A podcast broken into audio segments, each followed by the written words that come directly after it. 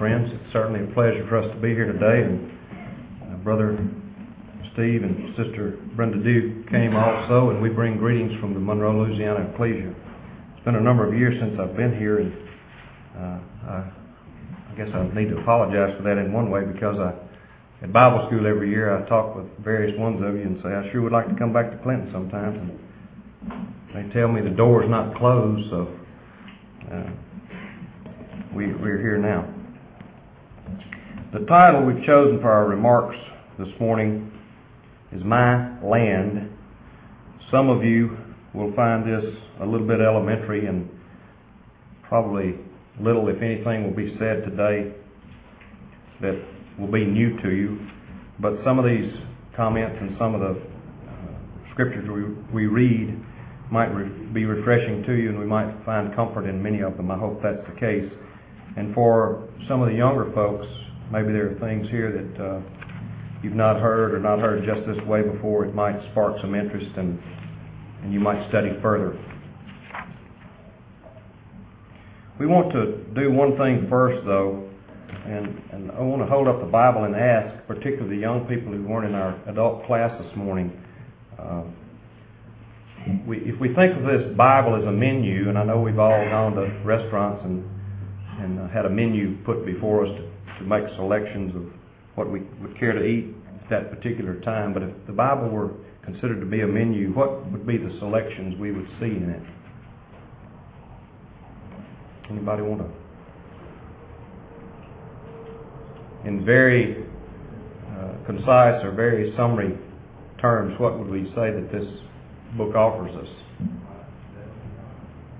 Somebody said life and death. Is that life or death? Right that's the answer I was looking for. We could probably say other things that would be similar and get the same point across, but those are two things I had in mind, and we've made the point this morning in adult class that there are really just two choices to make. We either choose to serve God or we choose to serve fallen mankind or ourselves. Fallen mankind and ourselves is the same thing. But anyway, on with the exhortation, which, as we said earlier, we titled My Land. In the King James Version, the two words, My Land, taken in order, appear 12 times, all in the Old Testament. And in the order of the books of the Bible, the first three times we find this, they were stated, or this term was used by Abimelech, or attributed to Abimelech, Jephthah, and the king of Ammon, respectively. The fifth time in scriptural order, Job used this particular phrase. The other eight times, again, all of which are in the Old Testament, God, through his various prophets, uses the words, my land.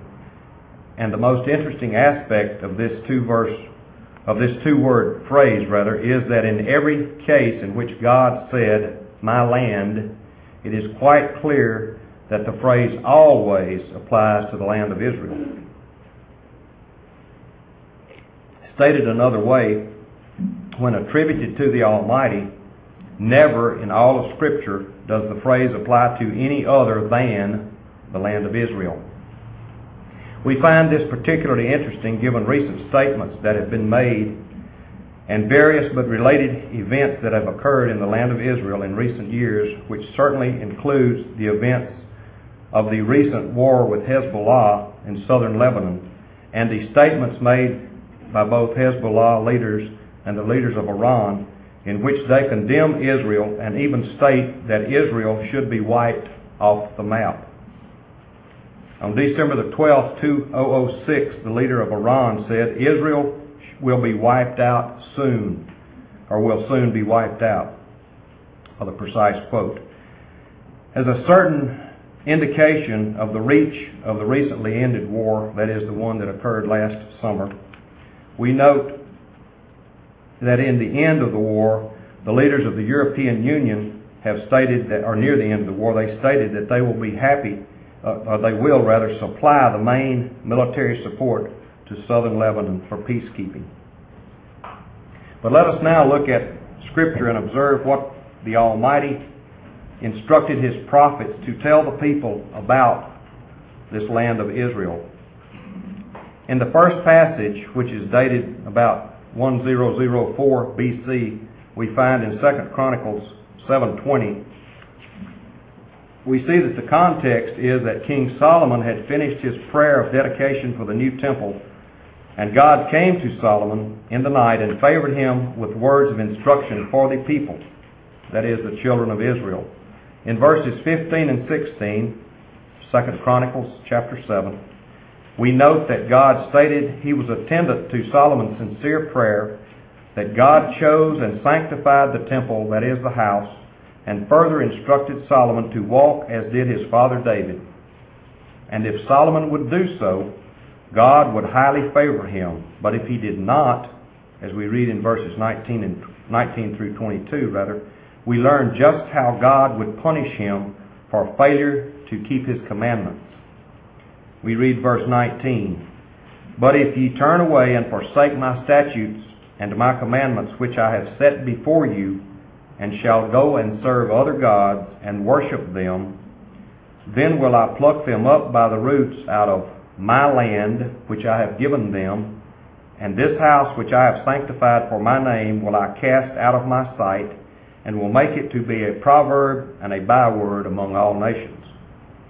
And this house which is high shall be an astonishment to every one that passeth by it, so that he shall say, Why hath Yahweh done this unto this land and unto this house? And it shall be answered, Because they forsook Yahweh, the God of their fathers, which brought them forth out of the land of Egypt, and laid hold on other gods, and worshipped them, and served them. Therefore hath he brought all this evil upon them. The second passage we find of the eight is in Isaiah 14:25. In verse 12 of this chapter, that is Isaiah 14, we read, How art thou fallen from heaven, O Lucifer, son of the morning? This was written in about 712 BC, fewer than ten years after the Assyrians took the ten northern tribes into captivity. This chapter is a prophecy against Assyria or Babylon or both, as our subject verse, verse says. We read verses 27, 24 rather through 27 of Isaiah 14. The Lord of hosts has sworn, saying, Surely as I have thought, so shall it come to pass, and as I have purposed, so shall it stand. That I will break the Assyrian in my land, and upon my mountains tread him under foot. Then shall his yoke depart from off them, and his burden depart from off their shoulders. This is the purpose that is purposed upon the whole earth, and this is the hand that is stretched out upon all nations. For the Lord of hosts hath purposed, and who shall disannul it? And his hand is stretched out, hand is stretched out, and who shall turn it back? The third passage of the eight is Jeremiah 2 7. To establish the context, we read verses 5 through 8 of Jeremiah 2. In this chapter, which was to the children of the two southern tribes, that is, Benjamin and Judah, and in part Levi, in about 630 BC, Jeremiah rebuked, rebuked them for their evil ways. They had turned far from the God of their fathers, Joshua and Caleb. Rather than keep the law, they served other gods, which were no gods. The Almighty sent his prophet Jeremiah to plead with them to turn from their evil ways, and this was their last chance to do so. Beginning at verse 6, Neither said they, Where is Yahweh that brought us up out of the land of Egypt, that led us through the wilderness, through the land of deserts and of pits, through a land of drought and of the shadow of death, through a land that no man passed through and where no man dwelleth, dwelt. And I brought you to a plentiful country to eat the fruit thereof and the goodness thereof. But when ye entered it, ye defiled my land and made mine heritage an abomination. So we should begin to see how important God considered this place he termed my land. Passage, the fourth passage of the eight is again in Jeremiah, this time in 604 BC. some 25 years later than the one we just read. Benjamin and Judah, the two southern tribes, are again rebuked and instructed to repent, to serve God, the only God. Looking at Jeremiah chapter 16 and reading verses 17 and 18. Jeremiah 16, beginning at 17. For mine eyes are upon all their ways, they are not hid from my face, neither is their iniquity hid from mine eyes. And first I will recompense their iniquity and their sin double, because they have defiled my land and have filled mine inheritance with the carcasses of their detestable and abominable things. Fifth passage of the eight. Ezekiel 36, beginning at verse 4. During the Babylonian captivity of the tribes of Benjamin and Judah, the Edomites, that is, the people of Idumea, had taken possession of mountains and fortresses of Judea. In this they planned to prevent the Jews, or the children of Israel, from ever returning to the land. The prophet Jeremiah addresses the mountains of Israel in no uncertain terms and makes clear that the Idumeans will not always possess Judea. Let us read Ezekiel 36 verses 4 and 5. Therefore, ye mountains of Israel, hear the word of Yahweh.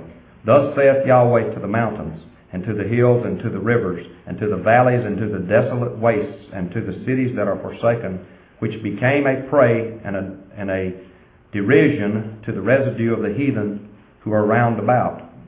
Therefore, thus saith Yahweh, Surely in the fire of my jealousy have I spoken against the residue of the heathen, and against all Idumea, which have appointed my land into their possession with the joy of all their heart, with despiteful minds to cast it out for a prey.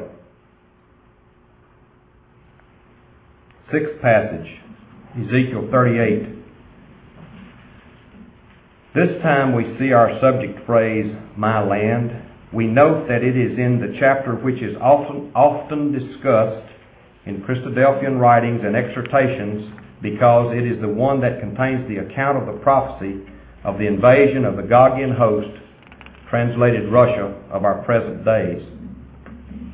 We read verses 16 and 19. And thou shalt come up against my people of Israel as a cloud to cover the land. It shall be in the latter days and I will bring thee against my land, that the heathen may know me, when I shall be sanctified in thee, O Gog, before their eyes. Verse 19, For in my jealousy and in the fire of my wrath have I spoken. Surely in that day there shall be a great shaking in the land of Israel. Let's turn to Joel chapter 1 for the seventh passage. The three chapter book of Joel is one of a call to repentance, then of an imminent event which he prophesied, and finally a prophecy of a long time future to the time of Joel. Joel prophesied in about 610 BC, just prior to the first invasion by Nebuchadnezzar, king of Babylon, against the southern tribes of Benjamin and Judah. Because Benjamin and Judah had not heeded Jeremiah and his rebukes upon them, and neither did they heed the warnings by Joel, the Almighty brought a great plague, plague of locusts upon them, so much so that their crops failed and their animals howled for lack of food. This was a precursor to what was about to come upon them by the army of Babylon. In this account, again we find our subject phrase, my land. Looking at verses 5 and 6, we read, Joel 1, Awake ye drunkards and weep and howl, all ye drinkers of wine, because of the new wine, for it is cut off from your mouth. Remember we said the crops failed them? Verse 6, For a nation is come upon my land, strong and without number, whose teeth are the teeth of a lion, and he hath the cheek, cheek teeth of a great lion. The eighth and final passage we will look at, which has the phrase, my land, is also in, in Joel, this time in chapter 3, and it's the passage that uh, Brother Holloway read uh, a little earlier before we began the exhortation. It is the most applicable to our subject for today. This last reference is in a chapter of the Bible in which it is quite clear that final things are prophesied. In the earlier verses, the return from captivity of the tribes of Benjamin and Judah are addressed, and that in fact occurred in 530 BC after 70 years of their living in Babylonian captivity. In the latter portion of this chapter, chapter 3, the prophecy of the end times is mentioned and brief details are given. Let us read selected verses from this chapter, and we want to just re- merely reread what uh, Brother Johnny read earlier. Verses 1 and 2. For behold, in those days and at that time when I shall bring again the captivity of Judah and Jerusalem, or bring again the return from captivity, is probably a better rendering, I will also gather all nations and will bring them down into the valley of Jehoshaphat and will plead with them there for my people and for my heritage Israel, whom they have scattered among the nations and parted my land. 16. The Lord shall also roar out of Zion, or Yahweh shall roar out of Zion, the place he calls my land, and utter his voice from where? Jerusalem, and the heavens and earth shall shake. But Yahweh will be the hope of his people and the strength of the children of Israel. So shall ye know that I am Yahweh, your God, dwelling in Zion, my holy mountain. Then shall Jerusalem be holy, and there shall no stranger pass through her any more. And it shall come to pass in that day that the mountains shall drop down new wine, and the hills shall flow with milk, and all the rivers of Judah shall flow with waters, and a fountain shall come forth of the house of the Lord, and shall water the valley of Shittim. Egypt shall be a desolation, and Edom shall be a desolate wilderness for the violence against the children of Judah, because they have shed innocent blood in their land.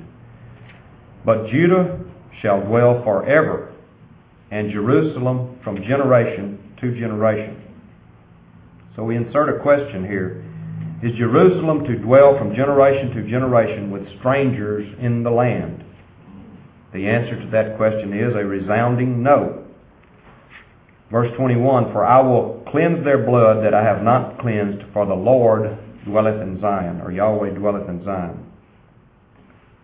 And not all the passages in which God said or the scriptures are translated, my land, do we understand have a direct application to the latter days and things which are yet to be fulfilled. However, the fact that God does not call any other location my land should pique our interest, and the two-word phrase must appear as such for a purpose not seen by a casual reading of Scripture. We also note that Yahweh in Scripture calls a mountain or mount my mountain or my holy mountain or my holy mount. The Almighty chose a mountain to call my mountain one that is in the land of territory that he chose to call my land. So the phrases are nearly synonymous. But the phrase my land covers the territory and whereas the mountain is a little more specific. There are about there are ten verses in which we find the term my holy mountain. We're not going to comment on those and we'll read just uh, about three of them and then continue on. Isaiah 11:9 is one. They shall not hurt nor destroy in all my holy mountain, for the earth shall be full of the knowledge of the Lord as the waters cover the sea. A verse that's been uh, had prayers asked for it to occur by many believers, no doubt down through the centuries, actually in the millennium. Isaiah 56, 7. Even them will I bring to my holy mountain and make them joyful in my house of prayer. Their burnt offerings and their sacrifices shall be accepted upon mine altar, for mine house shall be called an house of prayer for all people.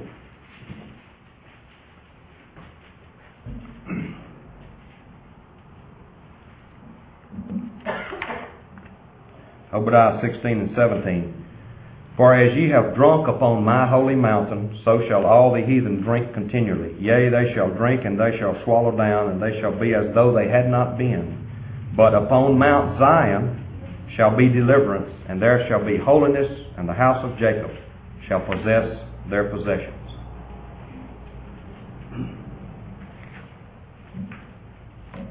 Why should we concern ourselves? Why should the world throughout concern themselves with Israel and the holy mountain of God?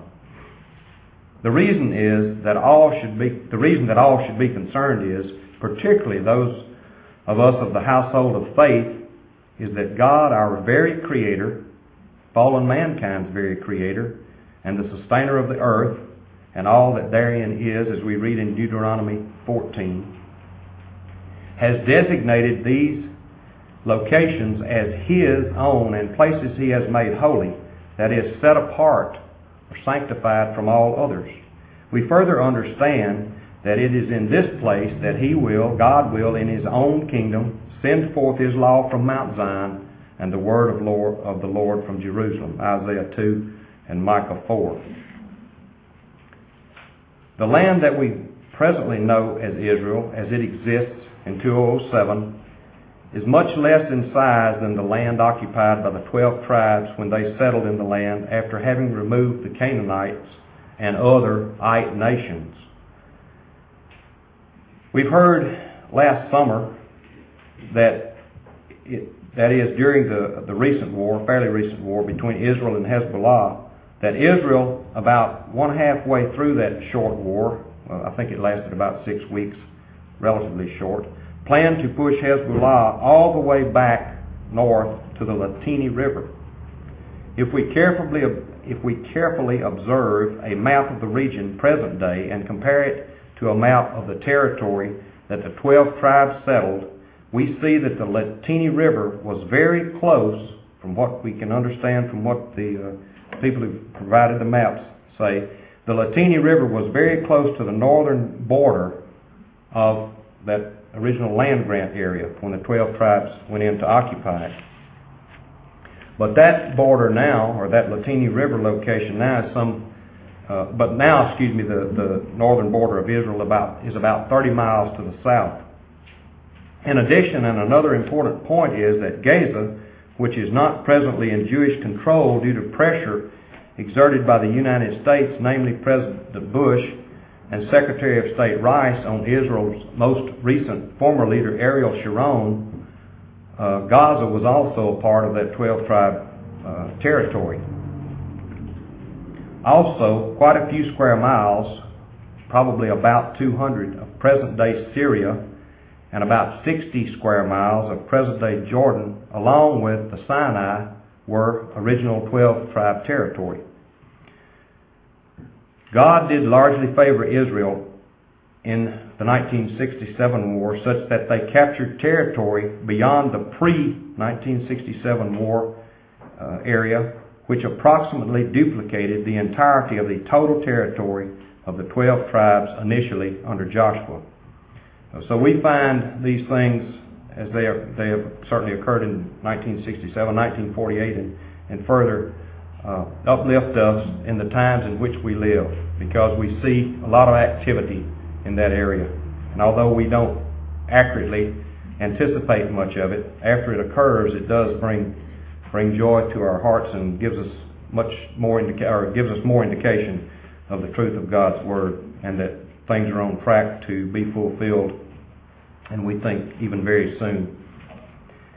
The official statements from the Bush administration in the war that occurred in July of 2006, the one we have uh, mentioned a couple times here in the last few moments, between Hezbollah and Israel, the U.S. strongly sided with Israel and had no favorable, favorable comments towards their enemy the, the whole course of the way.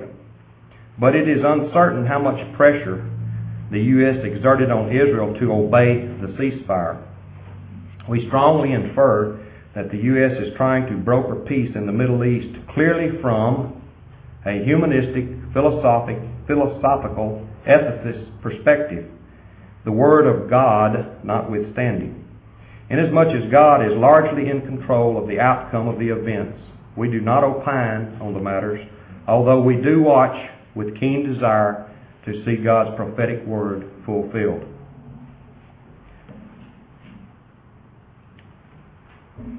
The carelessness with which fallen mankind administers his political, legal, military, economic, and education institutions cry out that he is wholly dedicated to service to himself. One has only to look at what is applauded as entertainment and the large amount of leisure time available to our citizens and an even larger amount sought by our citizens all speak to strong driving desires for our fellow neighbors to heap pleasures upon themselves.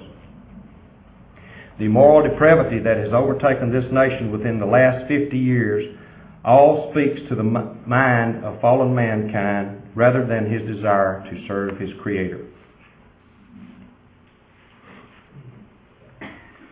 Why then does God favor a particular land which he calls my land and a particular mountain which he calls my holy mountain?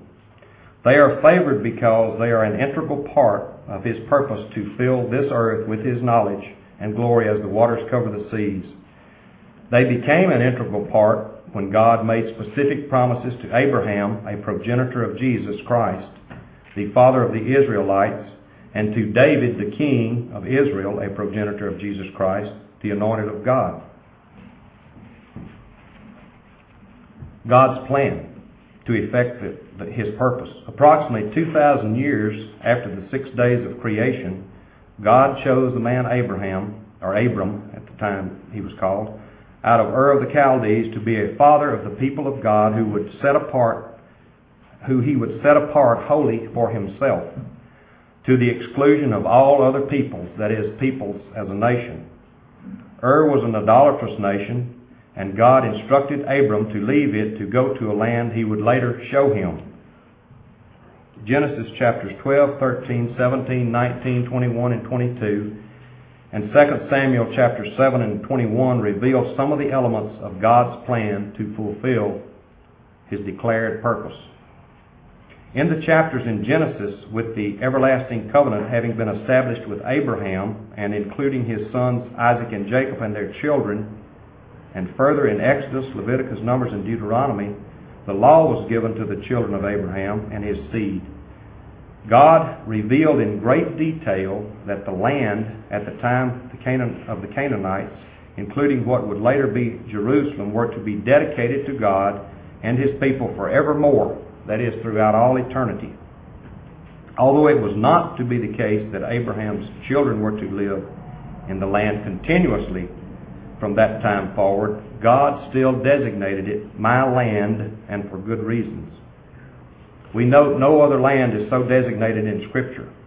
We do know that all the land of the whole earth is God's, and because other locations are not called my land does not mean that He does not sustain it but other territories are not called out for such a magnificent future and point of central government as are Israel and Jerusalem.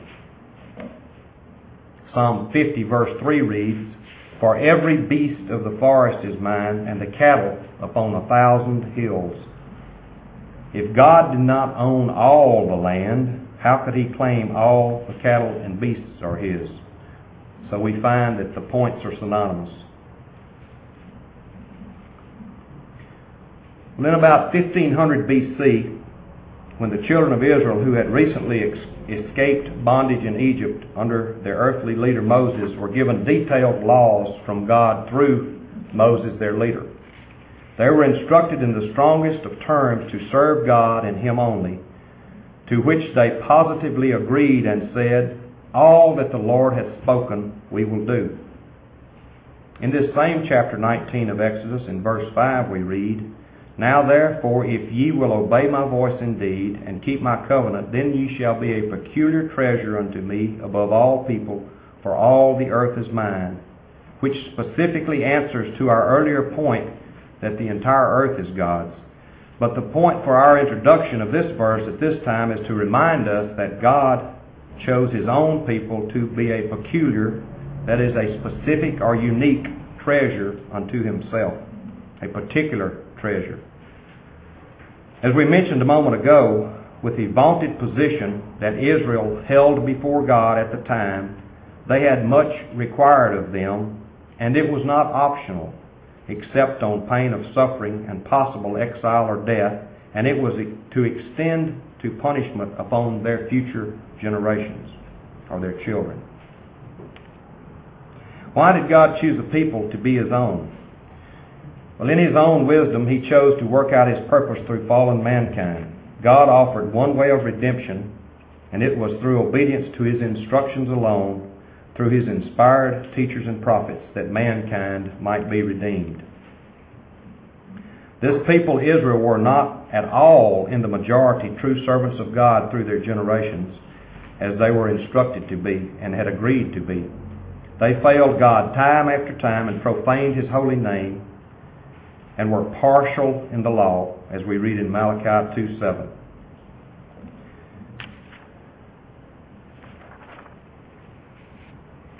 For their disobedience and for their abominable practices of all manner of idolatry, they were severely punished, as both Leviticus and Deuteronomy prophesied they would be. They became an hissing and a byword amongst the people, according to Jeremiah 29.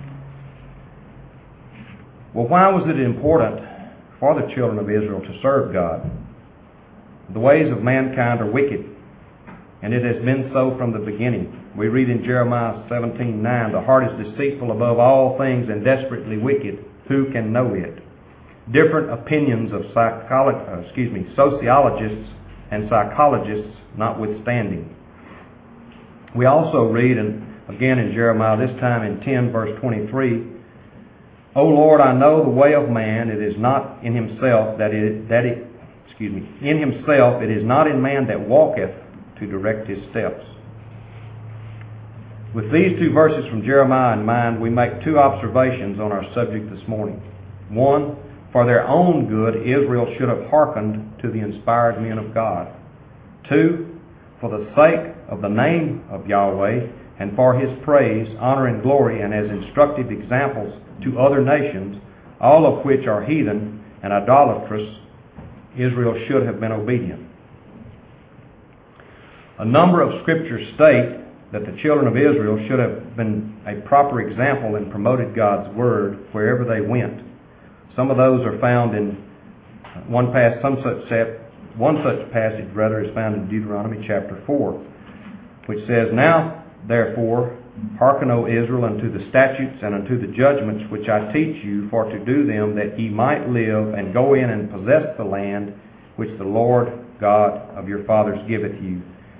Keep therefore and do them, for this is your wisdom and your understanding in the sight of the nations, which shall hear all these statutes and say, Surely this great nation is a wise and understanding people.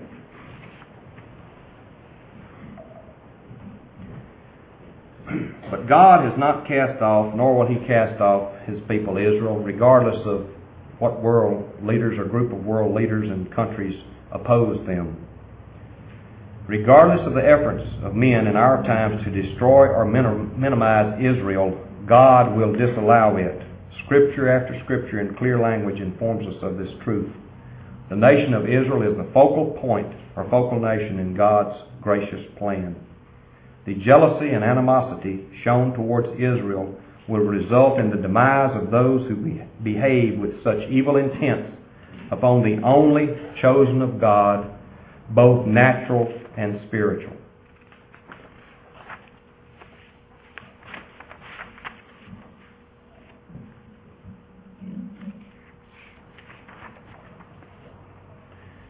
God will save Israel to the exclusion of all other nations. We read of this in Jeremiah chapter 30 at verses 10 and 11. We're not going to take time to read those.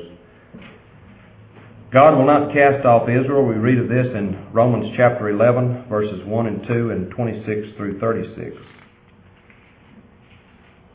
And so all Israel shall be saved as it is written. Then shall come out of Zion the deliverer, and shall turn away ungodliness from Jacob. For this is my covenant upon them, when I shall take away their sins. Every knee shall bow to the God of Jacob. Romans 14:11. For it is written, As I live, saith the Lord, every knee shall bow to me, and every tongue shall confess God. God shall place his salvation in Zion, whether, whether the world agrees or disagrees. We read Isaiah 46, and although this had an initial fulfillment with the king of Babylon coming upon the nation of Israel, we're convinced that also speaks of future times. Beginning at verse 9, we read, Remember the former things of old, for I am God and there is none else. I am God and there is none like me, declaring the end from the beginning, and from ancient times things that are not yet done, saying, My counsel shall stand, and I will do all my pleasure. In verse 13, I bring near my righteousness, it shall not be far off, and my salvation shall not tarry, and I will place salvation in Zion for Israel my glory. Fallen mankind will not always be ruled upon earth by fallen mankind. The time will come when God will rule through his Son, Jesus Christ. He will rule the, over the house of Jacob, that is Israel, and his reign will be forever. Luke 1, 31 through 33. And behold, thou shalt conceive, speaking to Mary, in thy womb, and bring forth a son, and shalt call his name Jesus. He shall be great, and shall be called the Son of the Highest, and the Lord God shall give unto him the throne of his father David, and he shall reign over the house of Jacob forever, and of his kingdom there shall be no end. God will make a covenant with Israel, and all will know him, that is, the Almighty, from the least unto the greatest. Hebrews 8, 10, and 11. For this is the covenant that I will make with the house of Israel after those days, saith the Lord, I will put my laws into their mind, and write them in their hearts, and I will be to them a God, and they shall be to me a people. And they shall not teach every man his neighbor, and every man his brother, saying, Know the Lord, for all shall know me, from the least unto the greatest.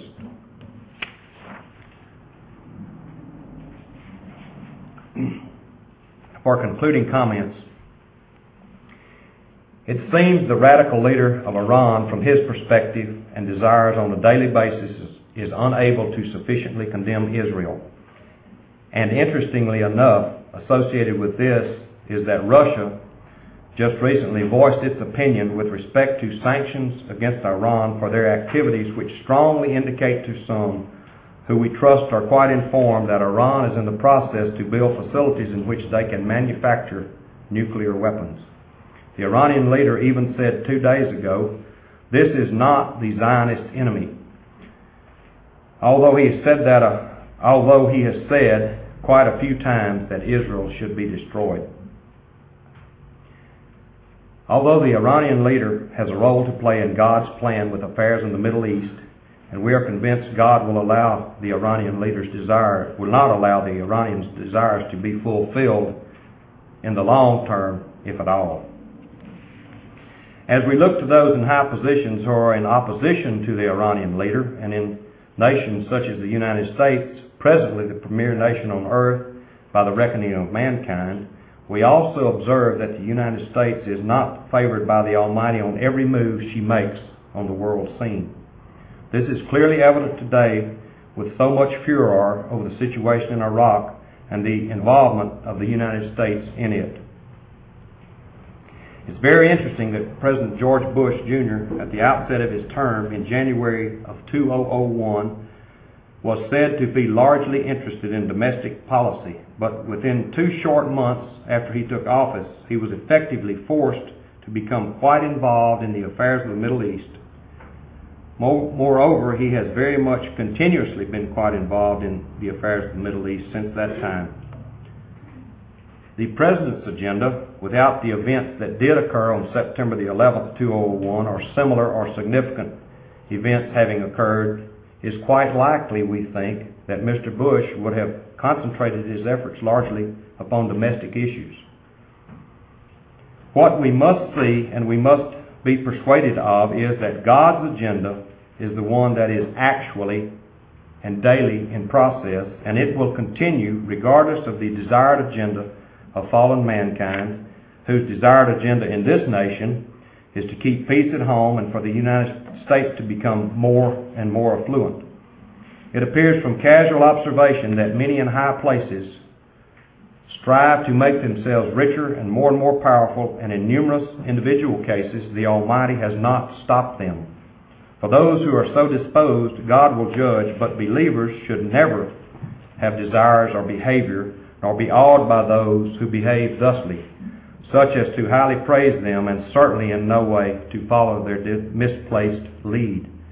For we have such a different calling that we are not to give much consideration to the actions of those around us, except to remain on guard, to avoid, that is, to abstain even from all appearance of evil, as we read in 1 Thessalonians chapter 5. Which, of course, is much easier said than done.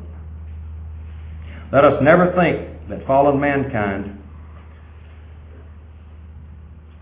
by his own efforts and through his own agenda, to the extent that he can affect, effect rather his own agenda, will, through his efforts, control his own destiny such as to bring peace on earth.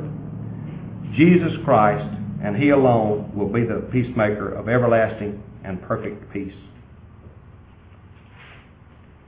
Back in August of 2006, I happened to have the TV on for, for the news around lunchtime, and uh, Donald Rumsfeld, who was then U.S. Uh, Secretary of Defense, stated at the end of the conference at which he was being interviewed in reference to the American military in Iraq, says they, quote, they are the best military force the world has ever seen.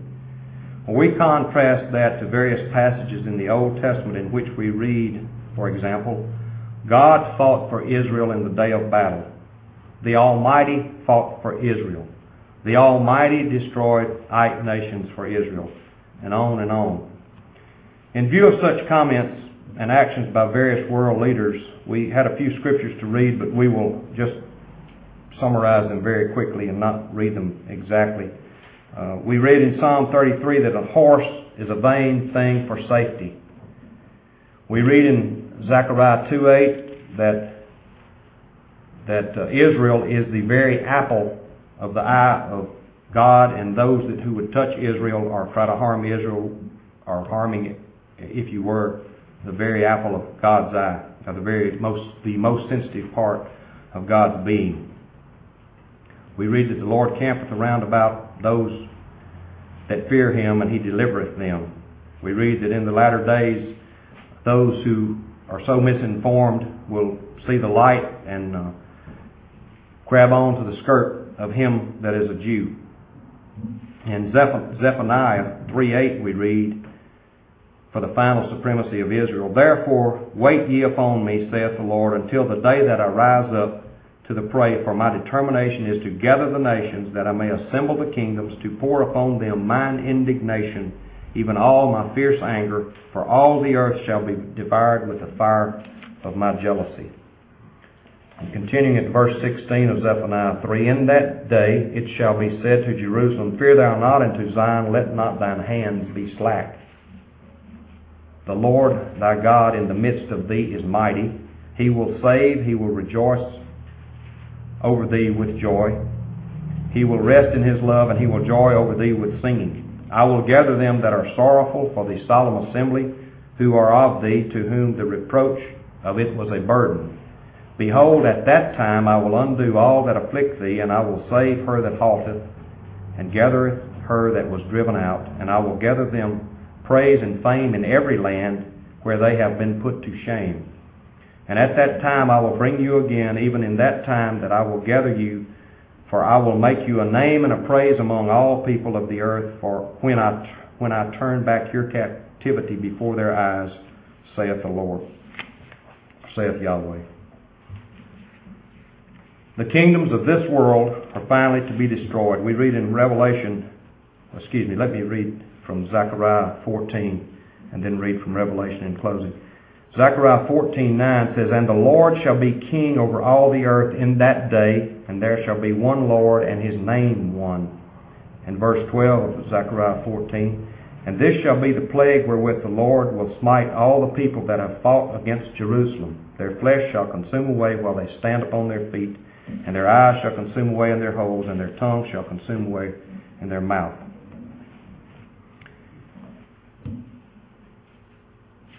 Revelation 11:15. And the seventh angel sounded, and there was great voices in heaven. There were great voices in heaven, saying, The kingdoms of this world are become the kingdoms of our Lord and of his Christ, and he shall reign forever. Thank you.